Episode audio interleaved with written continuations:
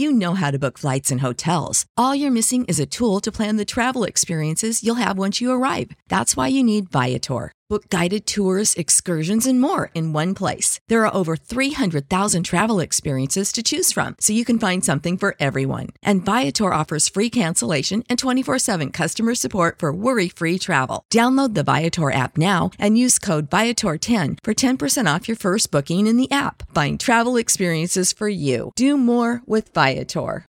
When you need mealtime inspiration, it's worth shopping Kroger, where you'll find over 30,000 mouth-watering choices that excite your inner foodie. And no matter what tasty choice you make, you'll enjoy our everyday low prices, plus extra ways to save, like digital coupons worth over $600 each week. You can also save up to $1 off per gallon at the pump with fuel points. More savings and more inspiring flavors make shopping Kroger worth it every time. Kroger, fresh for everyone. Fuel restrictions apply.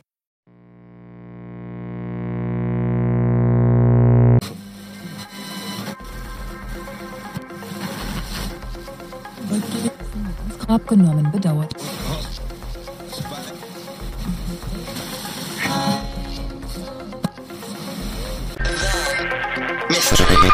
Frequency.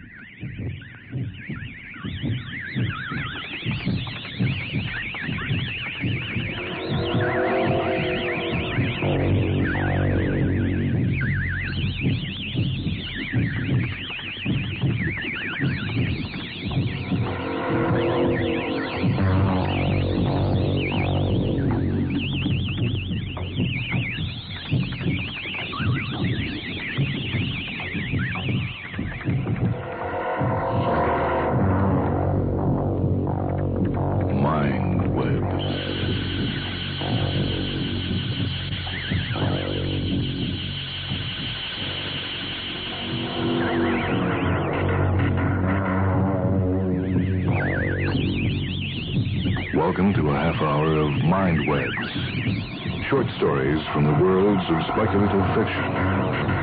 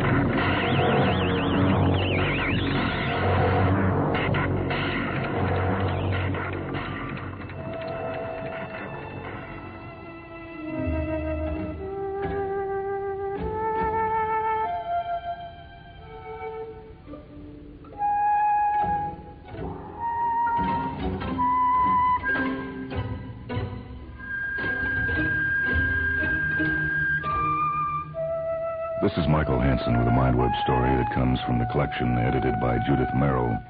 England Swings SF Stories of Speculative Fiction. This is The Run by Chris Priest.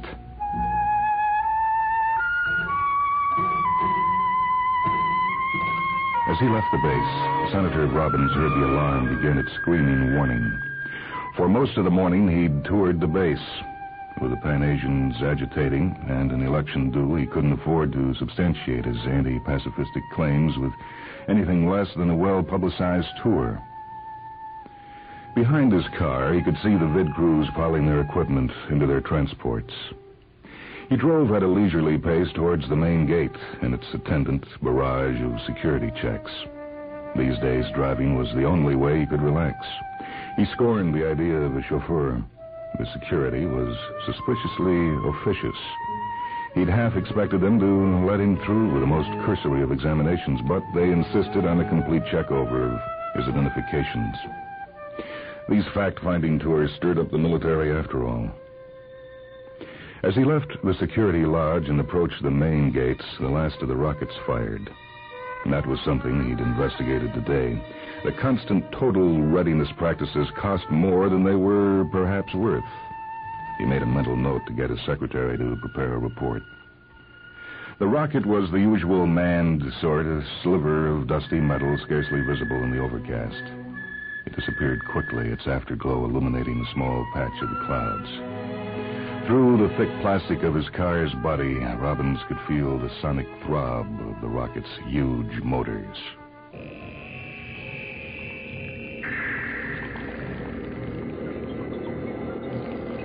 He turned out of the base onto the gray slip road that led to the major freeway.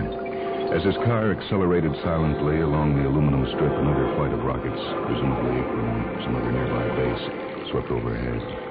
They were flying low these days, the new defense pattern he'd been told about. A wash of noise seemed to make his car shake on its plates. He closed the windows and turned the air conditioner full up. He came eventually to the freeway and followed the filter strip onto its width. It looked like a photograph Robbins had seen once of one of the old railway marshalling yards. Tracks crossed and recrossed, merged and divided.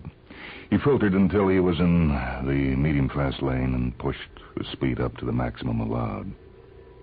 He leaned forward against the restraint of his safety webbing and raised his secretary on the call kit. Anderson, Robbins here. His secretary's voice came through, sounding strained. Boss, get back in here as quick as you can. Big trouble. What is it?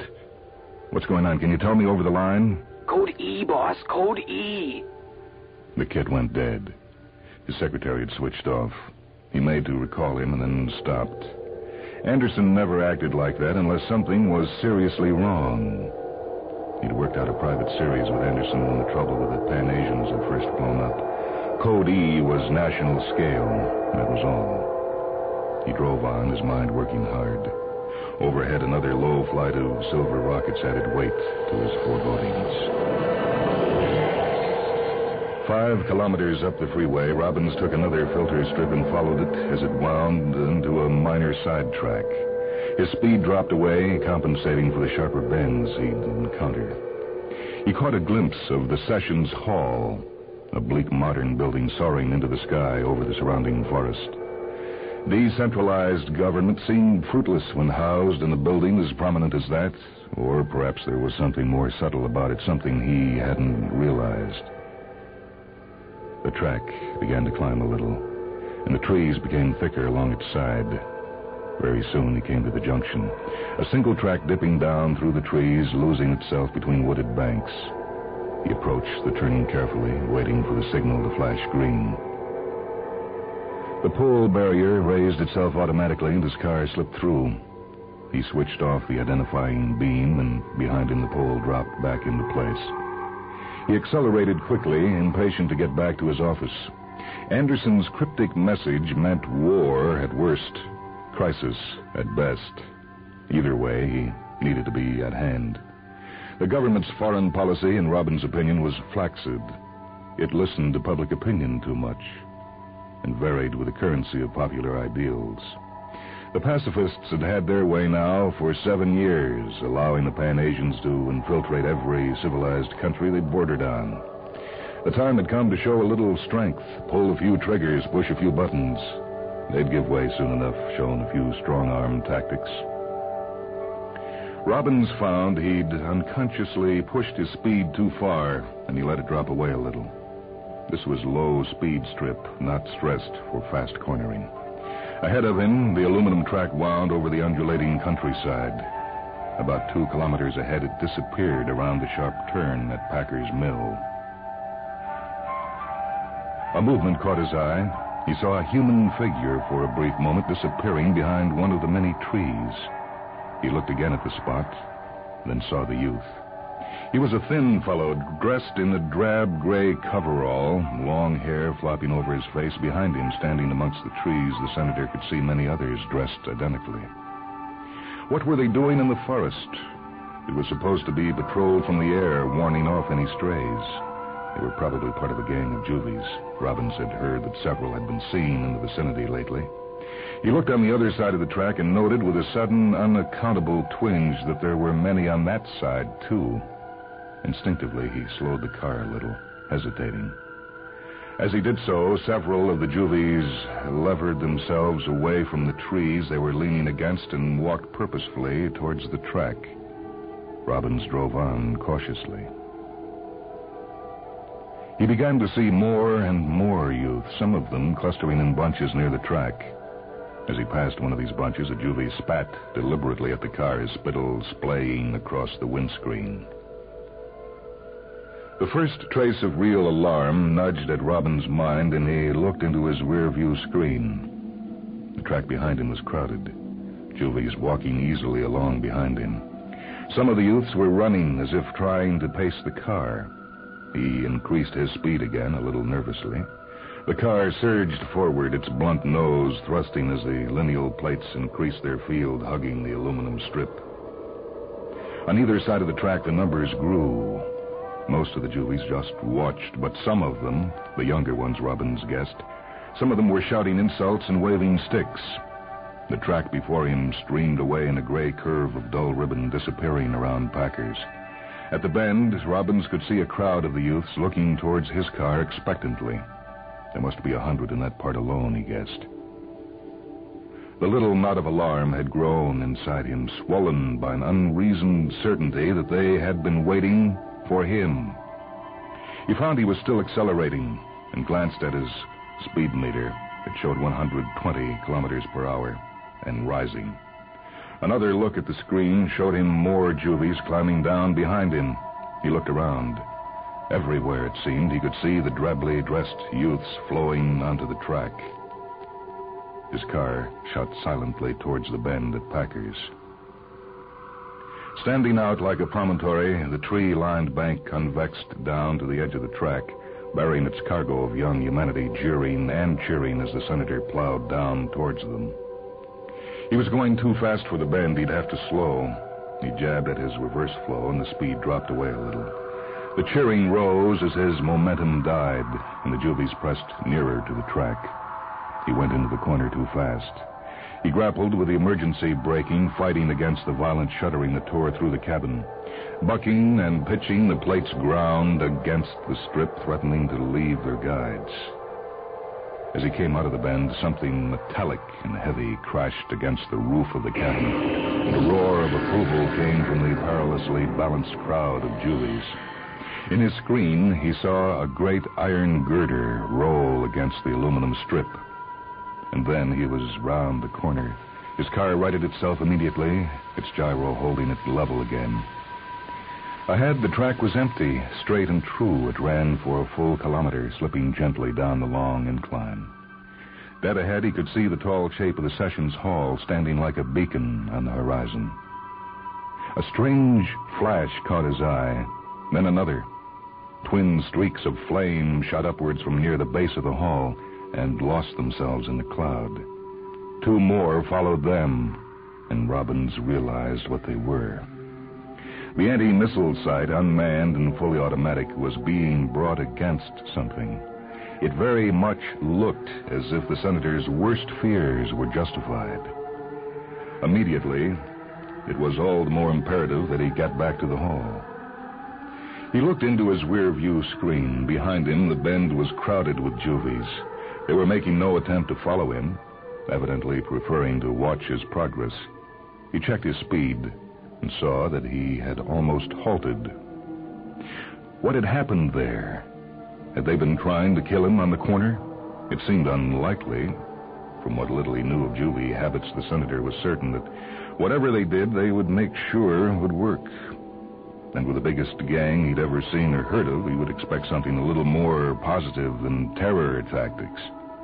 He sweated at the thought. If that was so, then they hadn't finished with him yet. He craned forward against the restraining pull of his safety webbing. At the end of the slope, he caught a movement, even as he watched hundreds of juvies wormed out of the trees. Pushing and jostling, they fought for position along the edge of the track. There was nothing orderly about their movement. It was as if they'd been released from the stockade all at once. They fought and shoved, several of them stumbling onto the track and over the aluminum strip. With horror, Robin saw that those that fell stayed there, making no effort to move. Many more were throwing themselves against the strip, deliberately placing their bodies in his path. Torn with indecision, he looked desperately around. What were they doing? Did they want to kill themselves? An idea struck him, and he reached across for the call kit. As he waited for a reply, he saw that the juvies by the corner were walking down towards him. The leaders, five rangy youths in ill-fitting overalls, were near the car, and he could see now that they were carrying weapons. He turned back to the call kit and held his finger down on the button. No reply. What the hell was going on? Then he remembered the girder that had hit the roof. It must have damaged the aerial. There was a crash, and his rear window starred into opacity. His screen showed some of the youths throwing stones. He'd have to move. Reluctantly, he started the car moving again down the slope towards the others.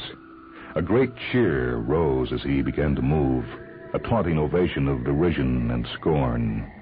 It died away to be replaced by a chant, an insidious and growing beat, a pounding, droning, throbbing drum of voices frightening and stimulating. The mocking hymn grew and grew, and suddenly he caught the words. At last he understood what the whole thing was about. The chant was one word, one whose semantic roots lay far into the past, whose meaning had grown and swollen with the years, and one that now meant a semi-religious cult of suicidal magnitude. And all around Senator Robbins, the whole world shouted the word. Chicken. Chicken, they screamed. Chicken. Chicken. Chicken. Chicken. And this was a run. The full implication struck Robbins as his car reached the 50 kph mark. He had unwittingly let himself in for a run, something that only happened to other people. He allowed his speed to build up a little more. His mind worked frantically. What was he going to do? Rather, what could he do? There seemed little choice. Behind him was a hard knot of juvies running now, he could see. Ahead of him, the pressing mob had overflown right onto the track, the aluminum strip flying into their bodies like a gray arrow. All along the track, the juvies stared at his car, watching defiantly as he accelerated towards them. Robbins' fear suddenly evaporated, to be replaced by a strident wave of anger these damn juvies couldn't push him around. Besotted with drugs, drunk with unwanted power, these unemployed and unemployable delinquents thought they ruled the earth. Thought. That was ironic. Robbins reflected as he encouraged more and more speed out of his car. They practically did rule some parts of the country. He shuddered as he thought of a world ruled by aging louts, the ignorant and cowardly, the weak minded and strong bodied. Every year's new unemployment figures added millions to their ranks. Another flash on the horizon worried the corner of his vision. Somewhere, in another world, it seemed, a war had started. He glanced at his speed meter and saw that he still had plenty of speed in hand. He wasn't far from the nearest juvies, and he began to imagine that he could see their faces. In fact, all he could see was a blur of white and brown, an untidy heap of humanity testing their bravery against his. He held his speed at a steady 100 and braced himself. Nearer, ever nearer. All around him, the chanting screamed and throbbed, urging and pushing him to hold his speed. What was he doing? What was there to prove? He wasn't a coward. He knew that. Why did he have to test himself in front of these morons? There was no bravery in throwing a ton of plastic and steel at a mountain of human bodies, mangling and maiming, killing to prove himself. He wasn't a juvie. He wasn't ruled by any mob. He was a civilized person in a civilized community, a respected person in a position of trust. He was a senator and had the faith of 20,000 voters behind him, trusting his dignity and discretion. And most important, he was human. It was abhorrent to his very nature to kill for its own sake, to plow through a hundred bodies, destroying life and making it a pleasure. he was a hundred meters from the mound of juvies. The chanting throbbed into his consciousness, exciting and stimulating him, beating like the jungle drums of primitive peoples. It seemed to get faster and faster in crescendo of hate, mounting and spiraling as he sped ever closer. He could see their faces now, pink and white and gray, all of them staring fixedly at his car, waiting for him to break. He could see their mouths opening and closing as they chanted. They'd never break. There were too many of them. They'd sit there until he killed them all. They'd sit there watching him, watching as he rammed them. He made his decision, grabbed the emergency brake, and applied full reverse thrust. He slammed forward into the webbing of straps, seeming to hang there as the great plates fought against the momentum. No scream of brakes, no squeal of rubber. A silent, steady, remorseless pull of power, acting like a barrier of unyielding cotton wool. He felt as if he hung there for an eternity, his reactions nil, eyes blinded by a sudden fireball. And then he was free. He slumped into a seat as the car stopped, a bare meter from the nearest juvie. He lolled forward, sliding down inside the straps, eyes still blind from the sun-white glare. Outside, a hot wind blew, and a great hand lifted his car.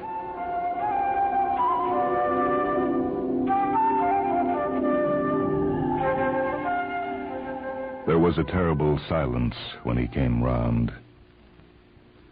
The first thing he saw was his watch, still ticking and apparently undamaged.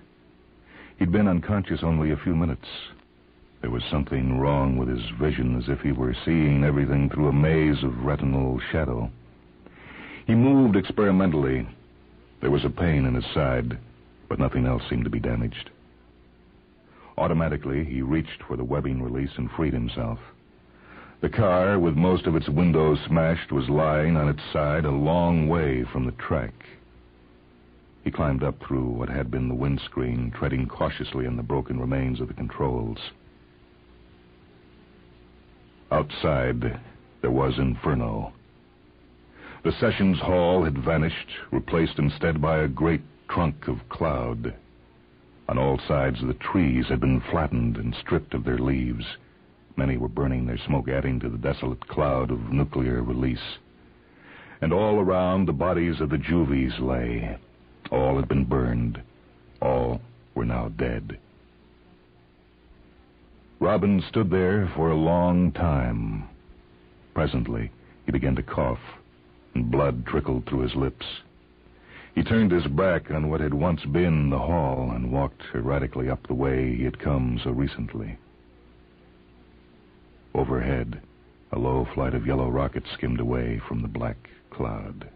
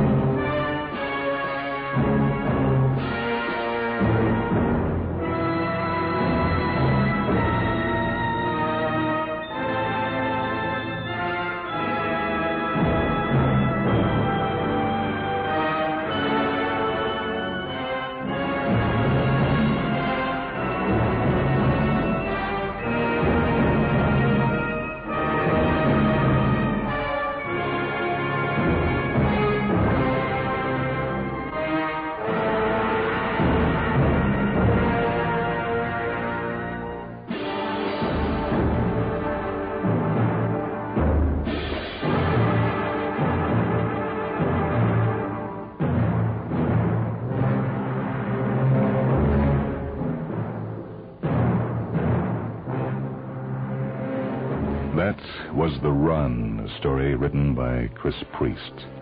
It comes from an anthology edited by Judith Merril titled England Swings SF. I'm Michael Hanson.